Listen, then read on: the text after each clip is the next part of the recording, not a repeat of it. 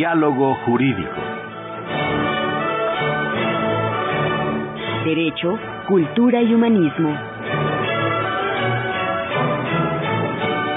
Programa a cargo del maestro Eduardo Luis Fejer.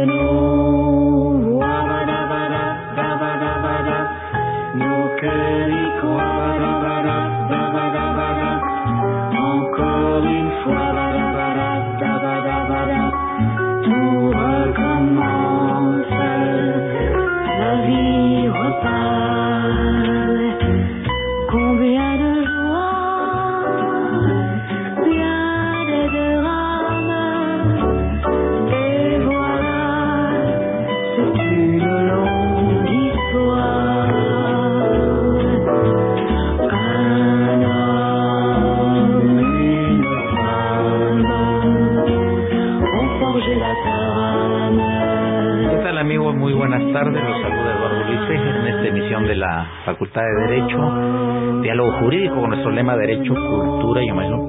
yo no había listado tan efusivamente como lo estoy haciendo hoy con el padre Cronos, Francisco Trejo, porque cada semana nos trae música y cada semana le pido su renuncia con carácter revocable.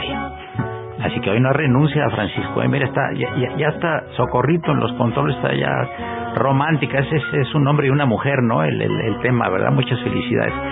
Pues amigos, los saludo con todo afecto. Bienvenidos al programa de la facultad, un invitado de lujo, el maestro doctorante de nuestra facultad, prestigiosísimo jurista don Sergio Ampudia. Y lo localicé después de mucha dificultad, pues una persona sumamente ocupada y con muchísimas actividades, pero accedió amablemente a estar en los micrófonos de nuestro programa de la Facultad de Derecho, de donde es profesor también, por supuesto, para hablar de energía de las nuevas energías y ahí me tiene, como seguramente el auditorio, pues un poco perturbados por todo el asunto terrible de la contaminación. Me recordó un amigos un programa que salió en la televisión de Mongolia, cuya capital es Ulan Bator, que camina la gente y casi no puede verse a tres metros de la terrible contaminación que también la padece. Bueno, muchas ciudades también, entre ellas Beijing, etcétera, etcétera. Pero la noticia es que eh, el señor director de la Facultad de Derecho eh, logró, después de dar los argumentos convincentes, eh, que se pudiera dar una clase en la División de Estudios Superiores, una especialización, una especialización sobre este tema ambiental. Y es por lo que invité aquí al maestro licenciado Sergio Ampudia, doctorante de nuestra, nuestra facultad. Adelante, Sergio, bienvenido a los micrófonos de Radio UNAM y en particular al programa de nuestra Facultad de Derecho. Muchas gracias, doctor Ferger. Pues en efecto, en agosto empieza ya la especialización en Derecho Energético después de haber eh, hecho una serie de planteamientos muy largos desde febrero del año pasado. Para que los apruebe el Consejo Técnico, el Consejo Universitario, todo, todo, un, proyecto. Es extensísimo. Es, hay que desarrollar el contenido curricular, justificarlo, hacer una presentación y posteriormente la parte didáctica, recursos materiales, en fin. Y el Consejo Universitario en su última sesión de, de marzo, 29 de marzo de este año, lo aprobó para iniciar el 5 de agosto ya se concluyeron las inscripciones y empieza con dos grupos, de hecho, uno en la mañana, otro en la tarde. Tuvo una gran demanda, lo cual al doctor Contreras y a mí en lo particular nos da mucho gusto. Y eh, más o menos, eh, ¿qué temas eh, tiene este, qué, qué, temas comprende la clase que vas a dar en estos grupos? ¿Cuáles son? Bueno, tiene, son tres semestres, 12 materias. Ok. Está, tiene una ponderación este, distintiva de otras eh, ofertas académicas en el país, porque contiene un equilibrio entre hidrocarburos, eh, ya sea líquidos, sólidos y gaseosos, y energías, ya sea renovables o limpias, como energías producidas por, con combustible fósil, como energía primaria. Las ofertas académicas hacen, se concentran, vigentes, se concentran mucho en el tema de hidrocarburos. Siempre ha sido como más sexy el petróleo, ya ni digo el gas natural y los petrolíferos. Son algo que siempre está en la agenda y siempre eh, ha formado parte del componente colectivo, de la preocupación colectiva del país. pero, sin embargo, la energía eléctrica no es menor, sobre todo la limpia. Entonces, estas 12 materias eh, tienen una primera propuesta sistematizada de la parte constitucional. Fueron 21 artículos transitorios que se mantienen todavía y 12 leyes nuevas, 10 leyes nuevas federales, 12 modificadas, 24 reglamentos y un sinnúmero de disposiciones jurídicas con diferente rango. Ahora, todo esto tiene un poco que ver también, de forma directa e indirecta, con el cambio climático. Sí, tiene una parte importante. Hay toda una estructura jurídica sobre transición energética y una ley de cambio climático que están vigentes. Tenemos compromisos de reducción de emisiones para 2024 del 35% y con el Acuerdo de París tenemos eh, para 2034 24 también una reducción eh, internacional obligatoria de 15%. Ahora la pregunta que se hace mucha gente, nos hicimos nosotros, a veces este eh, hay muchos automóviles que no circulan y hay contaminación. ¿Qué porcentaje de los automóviles o qué porcentaje de la contaminación? Estamos hablando de la Ciudad de México y la zona conurbada, la megalópolis, ¿no? ¿Qué porcentaje de la contaminación lo producen los automóviles, los automotores? Digamos, vehículos particulares, taxis, eh, trolebuses, metrobús, eh, etcétera. Mira, del el, componente más importante de la contaminación, si como contaminación hablábamos de emisiones de gases de efecto invernadero, que son las que tienen que ver con cambio climático, más allá de las partículas precursoras, digamos, de, o partículas de ozono, digamos que el transporte es el, la, energía es la principal responsable, dividida en dos, la del transporte, la que se produce por como resultado de la combustión de combustibles, o sea, la energía fósil, y la generación de energía eléctrica. Son los dos componentes más relevantes de emisiones de gases de efecto invernadero. Para la Ciudad de México tenemos desafortunadamente también emisiones provenientes del Estado de México, porque la Ciudad de México está en la parte baja de la cuenca. Entonces las emisiones de la industria que está instalada en el Estado de México vienen a la parte baja de la cuenca, que es el sur. Digamos que en el sur se respira lo que proviene de Tultitlán, Cuautitlán, En fin, por razones de que es una cuenca atmosférica. ¿Es como una olla? Es como una olla, claro. Y entonces, digamos, la contaminación baja, no sube. Digamos, en la atmósfera se, se detiene la capa, ¿no? Digamos que geográficamente la parte alta de la cuenca es el Estado de México. Y la parte baja de la cuenca es la Ciudad de México. Siempre eh, las externalidades ambientales vienen de la parte alta de la, de la cuenca a la parte baja. Se ocurre en cualquier cuenca atmosférica considerando la distribución geográfica, no, no la atmosférica, sino cómo vienen de las entidades federativas. La contaminación no reconoce fronteras, digamos, eh, o divisiones este, geográficas. Lo hace en función de vocaciones naturales que determinan que el aire se contamine o se limpie eh, de acuerdo con su ubicación geográfica. Ahora, en las costas mexicanas no tenemos contaminación, ¿verdad? no, porque no somos una cuenca cerrada no son cuencas cerradas atmosféricas, sino se, se libera ahí... Eh, mar abierto. Mar abierto, se limpia, ¿no? Los, los este, sistemas eh, ambientales tienen su capacidad de autocomposición, es decir, sin la intervención humana pueden limpiarse dependiendo de ciertas condiciones, como ocurre con el agua, como ocurre hasta cierto punto con cierta capacidad de hacerlo solos. Entonces, eh, digamos, el problema proviene en una parte importante de los automotores del cinturón del Estado de México que rodea a la Ciudad de México. De la, zona, industrial, del Estado de México Tlanepantla, Tlanaucalpan y todo lo demás. Correcto. Quiere decir que no se ha logrado controlar las emisiones de las fábricas y los transportes todavía en el Estado de México. Es ¿Y qué tanto en la Ciudad de México? Pues yo veo el Metrobús que trae un chorrito arriba de, de humo negro, el Metrobús que es moderno, que tendrá 10 años. Lo que pasa es que la verdad es que las vías de comunicación se han ampliado. hay una ley, ley de Hay que dice que cada vía de comunicación genera su propia demanda de transporte. Entonces, entre más construyas vías de comunicación, segundos pisos, etcétera, pues entonces tienes más automotores circulando. Los que no entraban a la circulación ahora sí entran. Yo creo que ha habido políticas ambientales equivocadas, que no ha considerado una serie de medidas este, relacionadas con la lógica de este tipo de... Ahora, yo sé que, que cuando multan a las fábricas y a los transportes son multas muy fuertes económicamente, ¿no? Lo son cuando alcanzas a realizar la verificación, acreditar la conducta ambiental dañosa, en fin. No es sencilla la verificación de ese tipo de, digamos, de emisores porque tendrías que tener capacidad de, identificar y detectar este, con puntualidad tanto la conducta dañosa como el resultado dañoso. Ese es siempre el problema de la contaminación. ¿Cómo lo hacen esto en otros países que tienen que son altamente industrializados y que no contaminan en el grado que se hace del Estado de México o la Ciudad de México? ¿Qué hacen? Pues lo cierto es que hay un cumplimiento efectivo de la legislación ambiental. Aquí la legislación ambiental es puntual, tenemos normas mexicanas, normas oficiales mexicanas que de, de cumplimiento obligatorio y bueno, la verdad es que no se cumplen no se cumplen, esa es la verdad. Como en los tiempos del virreinato, se obedece pero no se cumple. Así se hace. Pues es un poco delicado. Ahora, antes de pasar al segundo segmento y obviamente con, con la música con las que nos va a deleitar el padre Cronos, don Francisco Trejo, este, eh, la pregunta es la siguiente. Eh,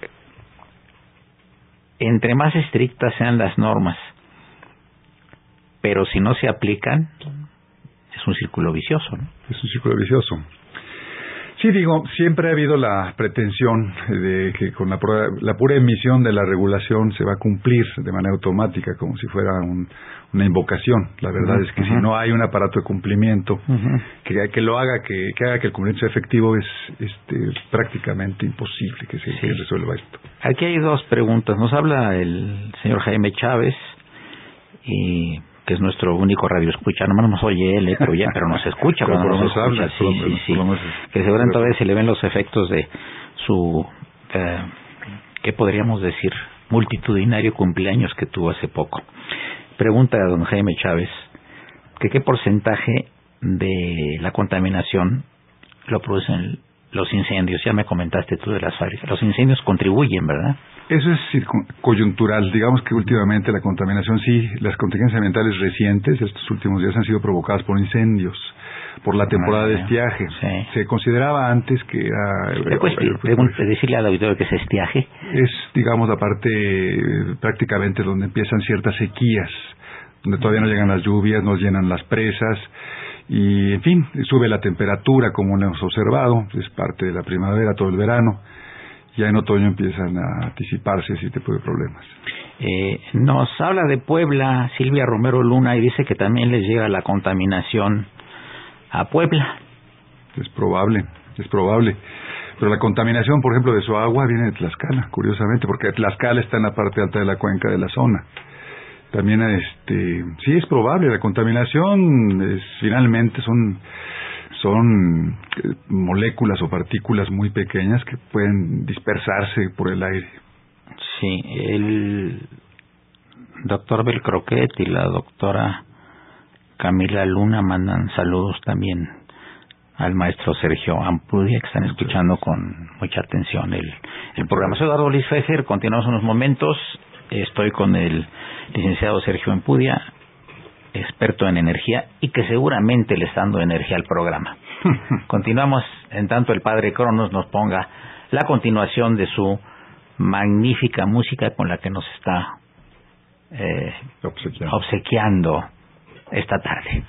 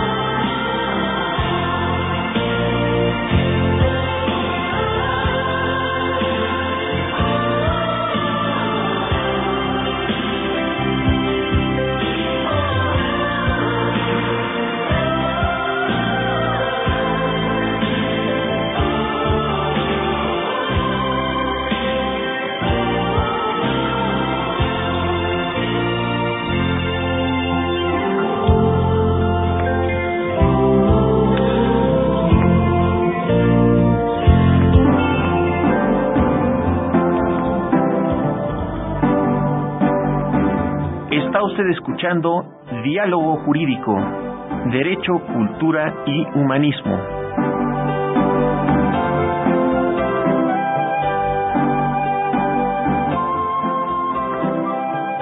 A través del 860 de AM.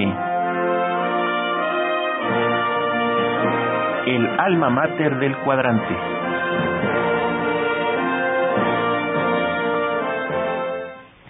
Pues eh, muy bien, padre Cronos, eh, por estarnos eh, deleitando con esa magnífica, magnífica música.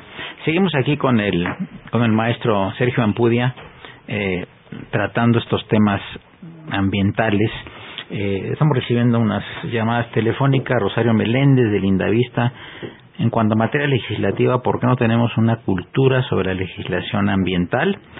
Dice que se tiene que divulgar sobre legislación ambiental para tener mayor cultura sobre el tema. Y Aida San Vicente manda un saludo al doctor Sergio Ampudia y le parece muy interesante el tema a tratar. Muchas gracias, señorita San Vicente. Eh, o sea, nuestra legislación no está atrasada, está de acuerdo con el protocolo internacional, etcétera, ¿no? Correcto, sí. La legislación, en, en efecto, este, este, está ajustada, digamos, a los estándares eh, incluso de Norteamérica. Sí. Recordarás que con el Tratado de Libre Comercio y ahora con el TEMEC famoso ha habido la, la inquietud de las eh, autoridades, sobre todo norteamericanas, de que no haya un dumping, que no se vengan para acá a invertir las empresas solamente porque aquí la, la, legislación puede ser laxa y no lo fue, no lo ha sido. El tema es que nuestro aparato de verificación y de cumplimiento es mucho más, este, digamos... Que es en muchas áreas ese problema, ¿verdad? es tan grande el país, tan diverso, el territorio tan, pues, digo, tan complejo. Es un país difícil, ¿no? De manejar, digo, obviamente, ¿no? Y luego, pues, eh, las legislaciones. La más que las legislaciones en materia ambiental es legislación eh, federal, ¿no? No, es concurrente. federal, estatal y municipal. Sí, una... ¿Ah, ¿Ah, sí? Sí, sí. O sea, si en una población del Estado de México yo quiero poner una población pequeña del Estado de Durango, yo quiero poner una fábrica, ¿ahí tienen sus propias leyes anticontaminantes? Sí, hay bandos municipales. Y seguramente ¿Ah, coexisten con legislación estatal. Y claro que en tanto no se contradigan con, este, con la federal. Con la federal, ¿no? Generalmente cuando se modifica la ley general que se llama de equilibrio ecológico, bueno, que es la, ley marco más importante, este, todas las eh, demás entidades federativas la complacen y luego bajan los municipios, pero bueno. Ahora, Sergio, eh, eh, para que nuestro auditorio entienda, ¿cuál es el efecto invernadero? El efecto invernadero es, eh, digamos, cuando existen una serie de gases, son seis por lo menos, tres naturales, dióxido de carbono, este, metano, que es este, una formación, digamos, también de carbono, y este, dióxido de nitrógeno, dióxido de nitrógeno, y otros que son este, elaborados por el hombre, que son hidrofluorocarbonos, prefluorocarbonos, que tienen que ver con la refrigeración y el, hexafluoruro de azufre que tiene que ver justamente con la industria eléctrica. Son los transformadores que tienen adentro unos aceites que se llaman ascariles. Esos seis gases, eh, esos seis, digamos, compuestos, eh, cuando tienen una presencia importante en la atmósfera, lo que hacen es atraer la radiación infrarroja y evitar que se, que se refleje hacia el espacio. Ya. La luz solar llega, se, se, se queda aquí, parte de manera natural, pero cuando hay demasiada concentración, esta se vuelve a quedar en la atmósfera y se vuelve a reflejar hacia la Tierra en un efecto como haría un vidrio de invernadero. Eh, eh, sin embargo, están diciendo que eh, hay otra cosa, digamos, contradictoria, que es el llamado calentamiento global. Tiene que ver el resultado. El efecto invernadero, al impedir que salga la radiación infrarroja y volver a regresar a la superficie de la Tierra, provoca calentamiento. ¿Por qué dicen que en X número de años las aguas pueden cubrir eh, ciertas partes de las costas, incluyendo las mexicanas, que puede desaparecer eh, una parte de tal población que esté en la costa, tal, tal. O algún estado insular, como Japón, por ejemplo. Ajá. Porque hay cierta evidencia, eh, ya hay evidencia empírica de que hay este, de, los polos se están este, deshielando, derritiendo, sí, hay evidencia empírica, ahí se ha seguido este, O sea, son, son bloques tan grandes de tantos kilómetros que puede en un momento dado Subir el nivel del mar. sí, el mar. Sí, sí, sí. Es el, es el caso de Tabasco, es el caso de Villahermosa. Ajá. Tenemos un mapa de riesgo en, la, en el país y hay, hay playas que sabemos que con cierto incremento del nivel de los mares pues prácticamente desaparecerían, porque no es nada más que suban 10 centímetros, pueden ser, eh, digamos, este, eh, realmente cubrir superficies de playa que, que Medio ni metro. imaginamos, O más. Hacia, digamos, de manera extendida, ¿no? Oye, Sergio, ¿y esto fue lo que pasó un poco con el ciclón famoso allá en Nueva Orleans? Ya ves que Nueva Orleans este, sí pegó muy fuerte un ciclón y, y parece que tiene unos diques que no resistieron, ¿no? Lo que pasa es que el cambio climático también está asociado a fenómenos climáticos extremos. Es decir, Ah, ok. los ciclones, con, eh, digamos, con motivo del calentamiento de las corrientes de agua, ahora suben más hacia el norte y son mucho más intensos. Mm. Eso está también, digamos, este, acreditado científicamente que se trata de un resultado del cambio climático. Eso, la, digamos, la, la- el derretimiento de los polos, el traslado de las zonas templadas hacia los polos también. Se habla también de migraciones de poblaciones que ahorita cultivan y después ya no, va- no lo van a poder hacer justamente porque la tierra se desertifica. Ahora, este, el vecino país del norte eh, parece que no está muy de acuerdo con, con la cuestión del cambio climático, ¿verdad? ¿Cuál es el fondo del asunto? Yo creo que es una postura política. Trump Perdón un segundo, tenemos en la línea al doctor Fernando Serrano Migallón. Doctor Serrano Migallón, muy buenas tardes. Doctor, ¿cómo está usted? Muy buenas tardes. Qué gusto saludarlo, doctor Serrano, y estamos muy contentos por la conferencia que usted va a dar sobre la, la Segunda Guerra Mundial, y usted la, la ubica de 14, menos 14, menos 45. Eh, ¿cuál, es- ¿Cuál es la idea? Indudablemente, y, quizá no sé si, si, si digo, implica obviamente también la, la Guerra Civil Española, ¿no? ¿Cuál, ¿Cuál es su punto de vista y sobre lo que va a platicar específicamente en esta conferencia, por favor? Bueno, sobre todo eh, lo que fue la primera mitad del siglo XX. Sí.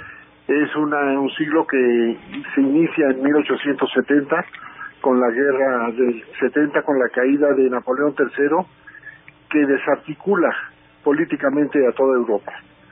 Es la causante de que en el 14 esté la Primera Guerra Mundial, que luego en las entreguerras tengamos quizá la época más violenta eh, de todo, de muchos siglos, porque se tiene la anexión de, Austria a Alemania, la guerra chino-japonesa, la invasión de Abisinia por Italia, eh, todas las agresiones de Hitler y de Mussolini a los países europeos, la guerra civil española. Entonces es un periodo que con pequeñas guerras eh, causó un estrago y una amargura a todos los europeos y desemboca al final de la gran hecatombe que fue la Segunda Guerra Mundial con cientos de millones de muertos. Eh, Doctor Serrano, eh, quería preguntarle a usted una cosa. Eh, ¿La tecnología en materia bélica empieza con la llamada Primera Guerra Mundial? Yo creo que es antes, Antes. es antes. Yo creo que ya en la guerra del... Bueno, la tecnología ha sido permanentemente motivo de, de crecimiento con las guerras. Desde la, la invención del ariete Sí. y de la flecha, Sí. la tecnología ha ido creciendo, creciendo, creciendo. Primero fueron los gases, eh, hasta terminar con la mortífera eh, bomba atómica. Pero siempre ha habido adelantos técnicos jalonados por el deseo del hombre de matarse a sí mismo.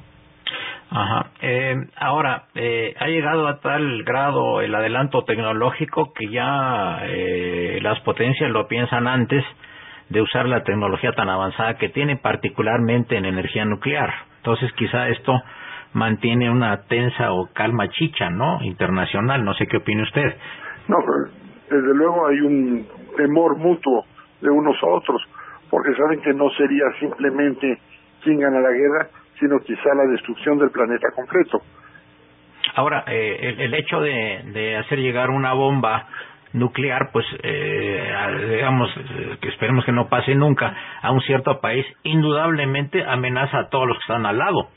No, a todos los que están al lado y a todos los que ya con los grandes adelantos y aún a los que están lejos. Un misil puede poner una bomba atómica a miles de kilómetros de donde es lanzado.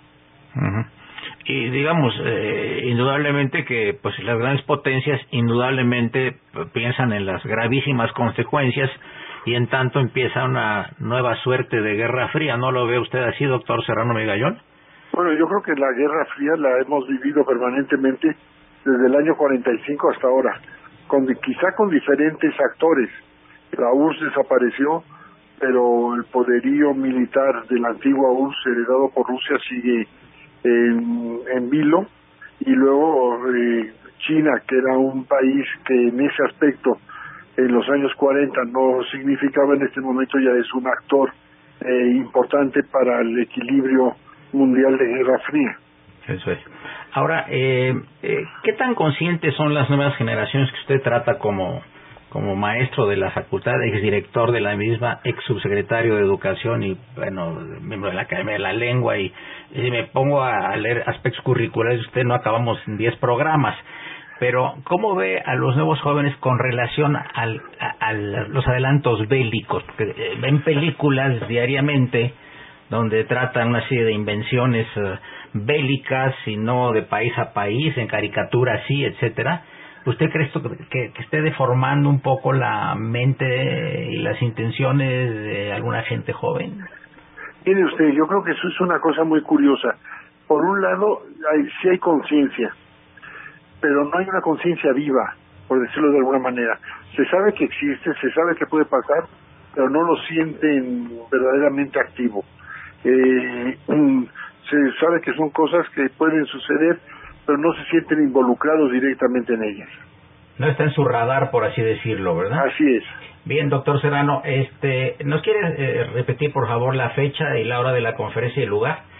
Mire, es el, lunes próximo ¿Sí? en el CEPE, el Centro de Enseñanza para Extranjeras, aquí en la ciudad universitaria, a las 4 de la tarde. A las 4 de la tarde. El próximo lunes 3.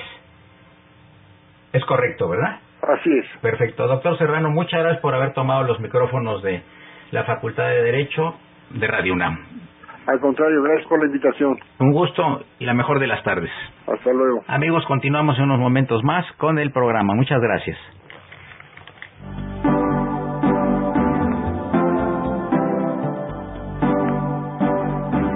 Está usted escuchando Diálogo Jurídico, Derecho, Cultura y Humanismo.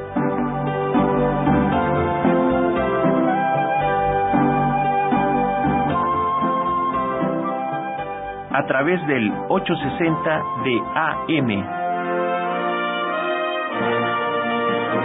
El alma mater del cuadrante.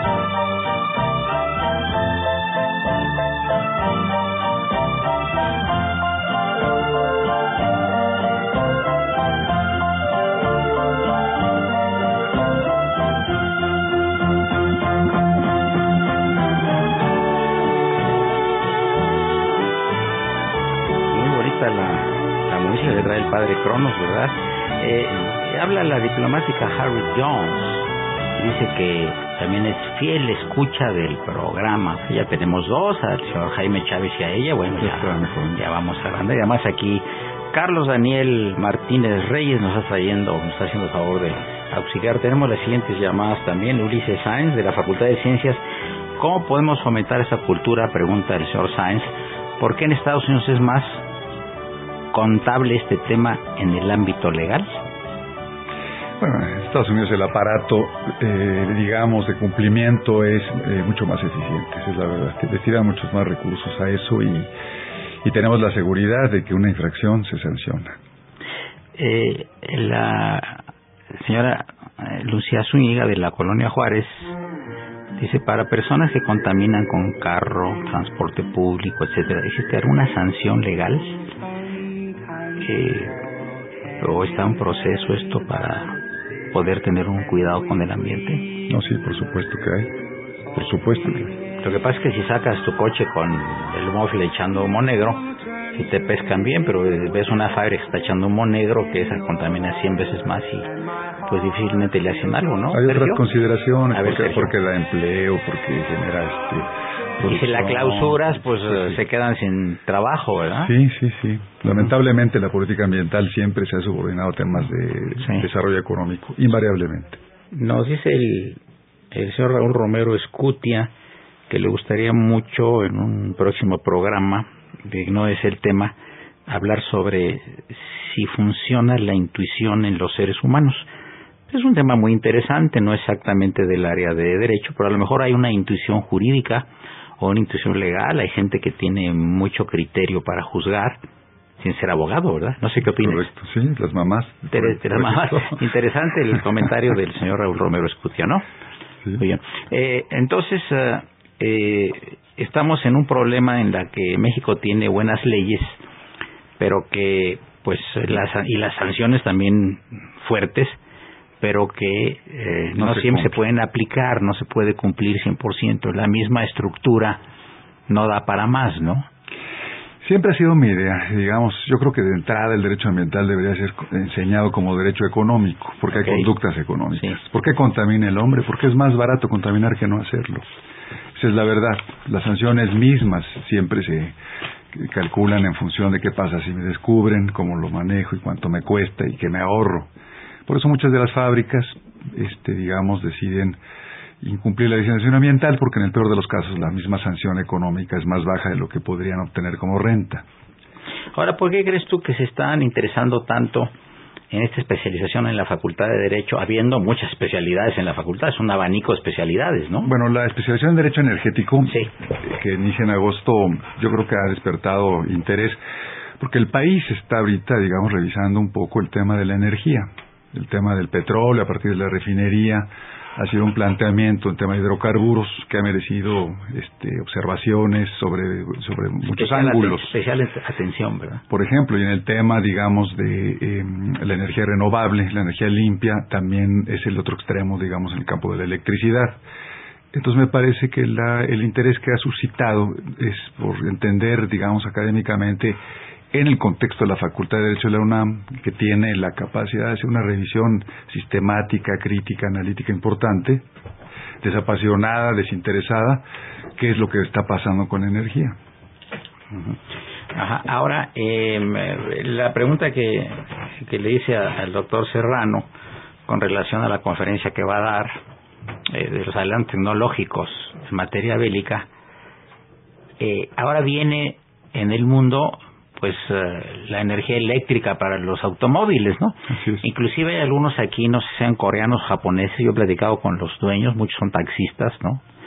Y, y dicen que ya inclusive no requieren conectar eh, la batería para cargar el coche eléctrico, si tienen un sistema eh, Que recargan que recarga las baterías. Entonces, esto, eh, pero claro, eh, son automóviles muy caros, Sí, está ahorita. exageradamente caros. Pero yo creo que en unos 10 o 15 años, pues va a tener que cambiarse toda la planta de gasolina o bajarle y la gente va a com- comprar energías limpias. ¿Tú crees que esto va a incidir en que mejore el ambiente? Sí, sin duda, sin duda. Digo, eso va a ser más por el ambiente que, que cambiar, digamos, el contenido de azufre para las gasolinas. Sí, la, la, el transporte va hacia la electrificación, sin duda. Ya hay países de Medio Oriente que invierten en desarrollos eh, energéticos de electricidad para conservar su petróleo en el subsuelo, como una razón de seguridad nacional. Y por otro lado, pues la tecnología en efecto de almacenamiento de electricidad para los para los em, vehículos eh, en particular ya también está mejorando mucho y tiene una gran capacidad de digamos de mantenerla y, utilizarla sin necesidad de recargarla de manera inmediata. La tecnología es básica para esto. De hecho, hay digamos, este, el 2020, el, el, ejército norteamericano es el usuario de hidrocarburos más importante del mundo por supuesto, en transporte. Entonces ellos en 2020 ya tienen una directiva para empezar a transformarse en temas, eh, digamos, verdes, amigables con el ambiente.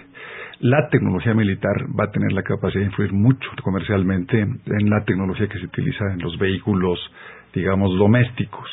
Yo me imagino que va a haber un salto cuantitativo importante cuando el ejército de los Estados Unidos empiece a, digamos, a iniciarse por esa vía. Ahora, para efectos de, antes de entrar ya a la penúltima parte del, del programa, más bien la última, faltan unos minutos, eh, me gustaría mucho que platicaras de tu interés, desde cuándo empezó este interés por las energías limpias, las nuevas energías. Tú como abogado, ¿no? Eh, ya ves que claro, uno tenemos nuestras aficiones, nuestras especialidades, ¿no?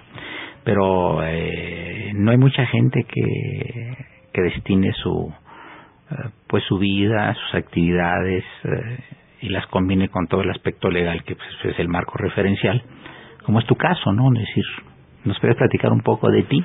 Eso le interesaría al auditorio. Bueno, yo empecé hace tiempo este, con Víctor Lichtinger como jefe. Ah, lo conozco, lo conozco muy bien, Víctor, claro. Yo era su abogado ahí en la Semarnat. Ah, claro. Cuando eh, empezamos a discutir este, los temas, digamos, relevantes del medio ambiente eh, me pareció que sea un tema que había que entenderlo, digamos, en sus términos, porque no se cumplía con la ley, ¿no? Con él estuve una relación laboral muy fluida, que sigue siendo mi amigo, y luego en ese entonces empezó el protocolo de Kioto con el tema de reducción de dióxido de carbono, de gases de efecto invernadero.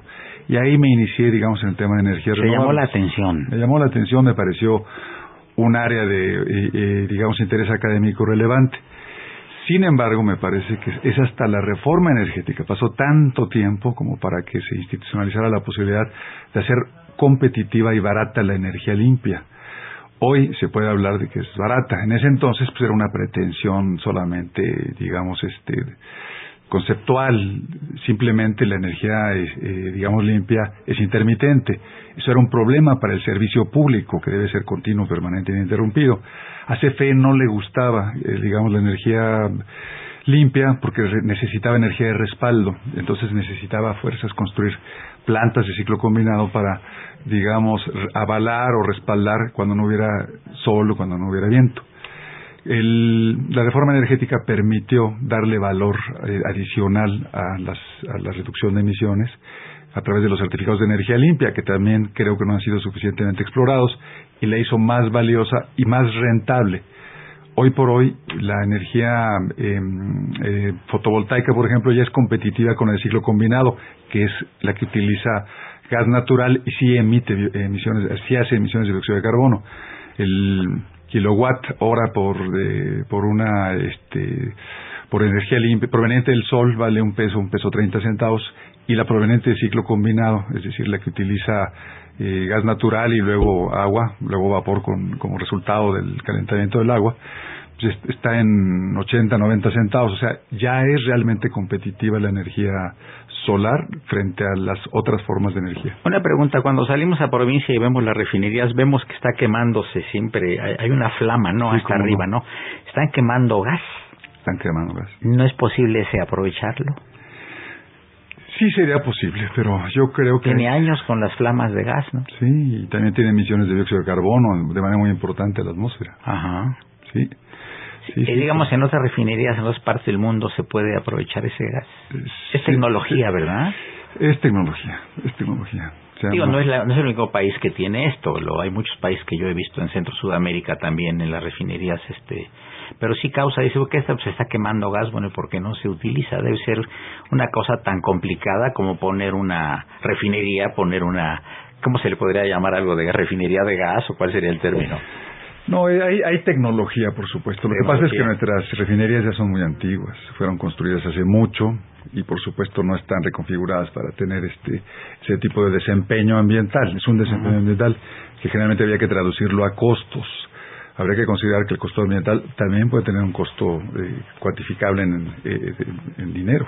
Perfecto, pues llegamos a la penúltima parte del programa. Espero que el maestro Trejo nos deleite con esta bonita música que por primera vez en muchas semanas nos trajo. Adelante, Socorrito.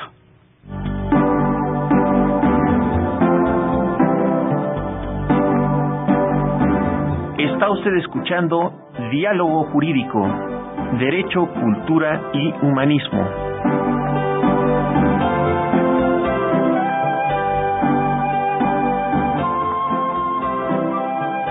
A través del 860 de AM. El alma mater del cuadrante.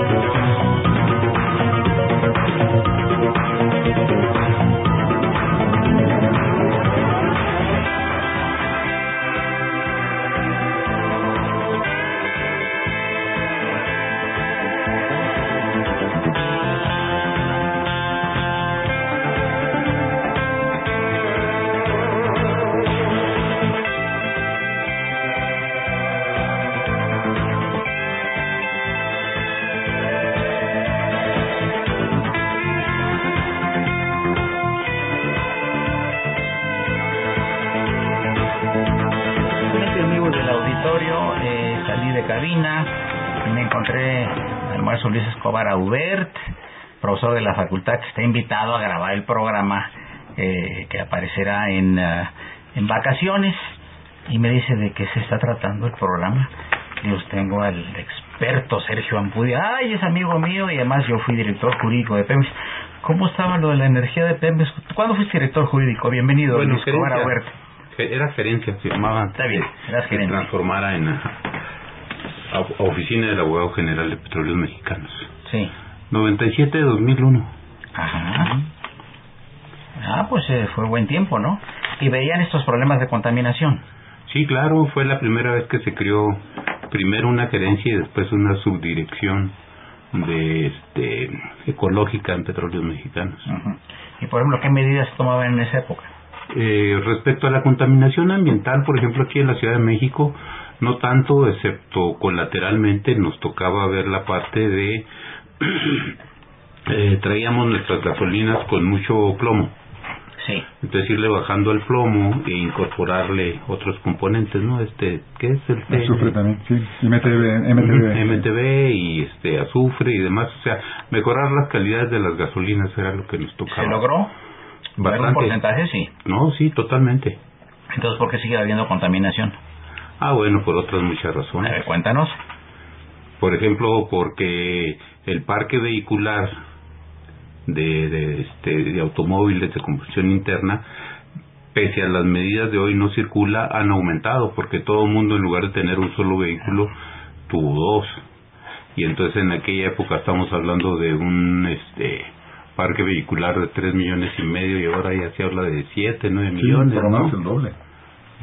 Entonces todo eso ayuda. O sea, cuando eh, llegan las medidas y dice que hoy no circula, la gente que puede se compra otro coche. se, con- se compra otro coche o le compran dos carros al hijo, a la hija, y el del papá y el de la señora, según la capacidad adquisitiva. y Eh, luego después vino la política esa de que por los automóviles, por eh, la edad del parque vehicular, y entonces el argumento fue, no, este, descharratizar, pero decían, no, pues los que tienen chatarra son los pobres, entonces tu medida es contra los pobres. Y dejamos, abandonamos por mucho tiempo el fomento al autotransporte público, o sea, al transporte público masivo. Dejamos de construir líneas del metro, por ejemplo. O sea que si tuviéramos, Sergio y Luis, si tuviéramos un buen sistema de transporte público, pues ayudaría mucho. Por ejemplo, en Nueva York, pues la gente muy difícilmente estaciona en el centro, cuesta carísimo. Sí, en efecto.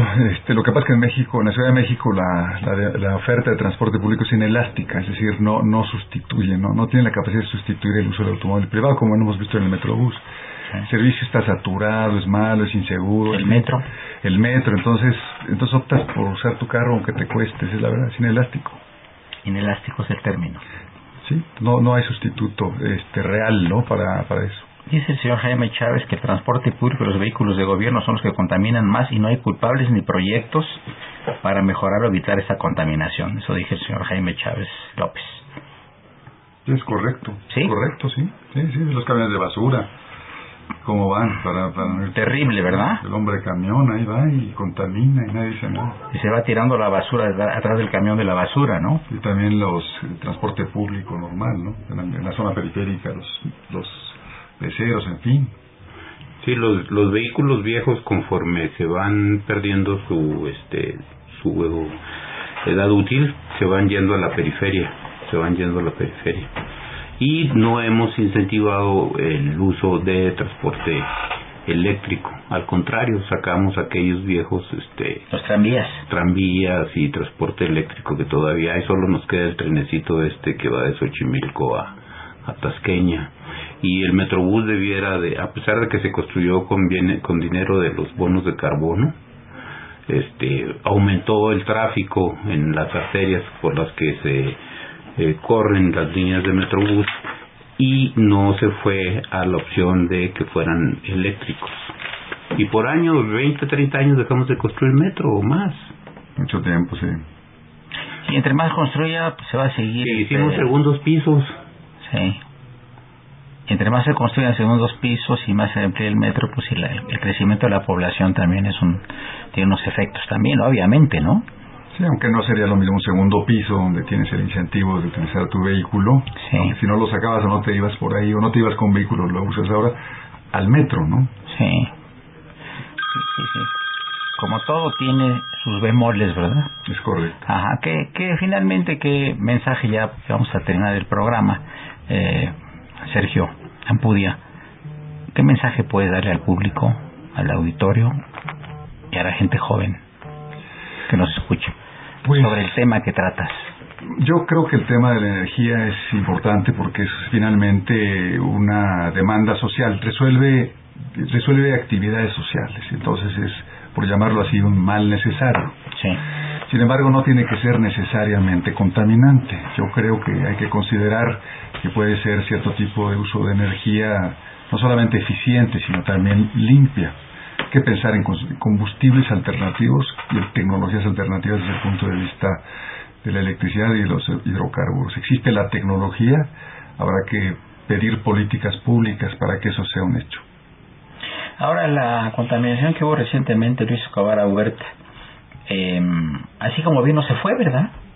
No, todavía está presente. Bueno, Pero está, este, inclusive está eh, casi al límite de la norma mínima.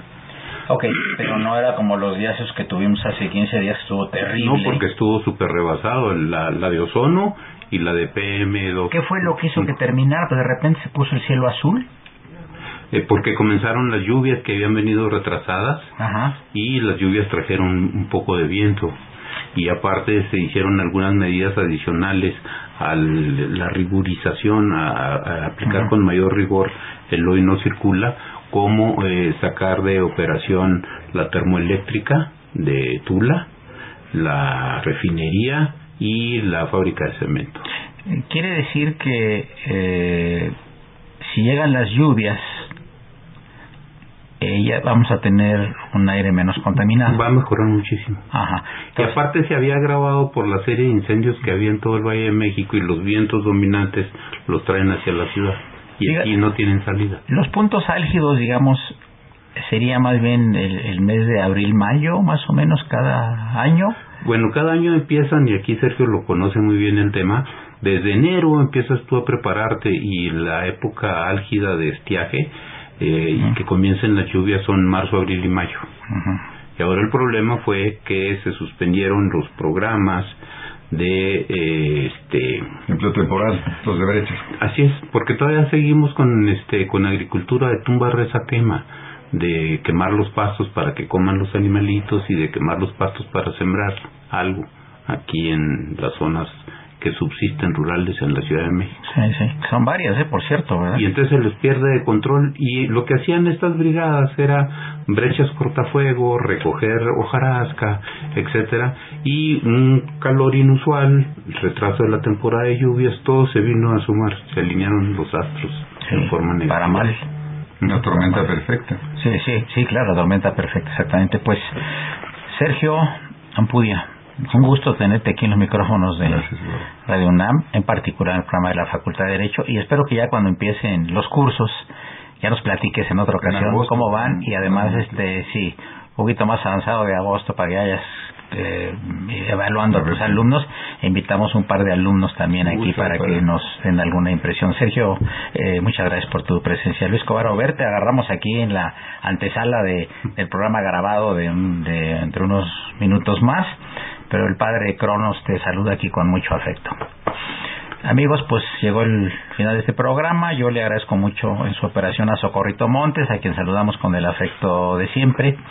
Eh, la imagen siempre grata del padre Cronos, don, don Francisco Trejo, próximo a publicar un muy interesante libro que tiene que ver con Irlanda y con México.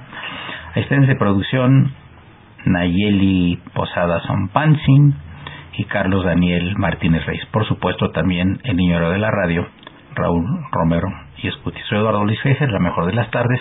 Continúen en el 860, esto Universidad Nacional Autónoma de México.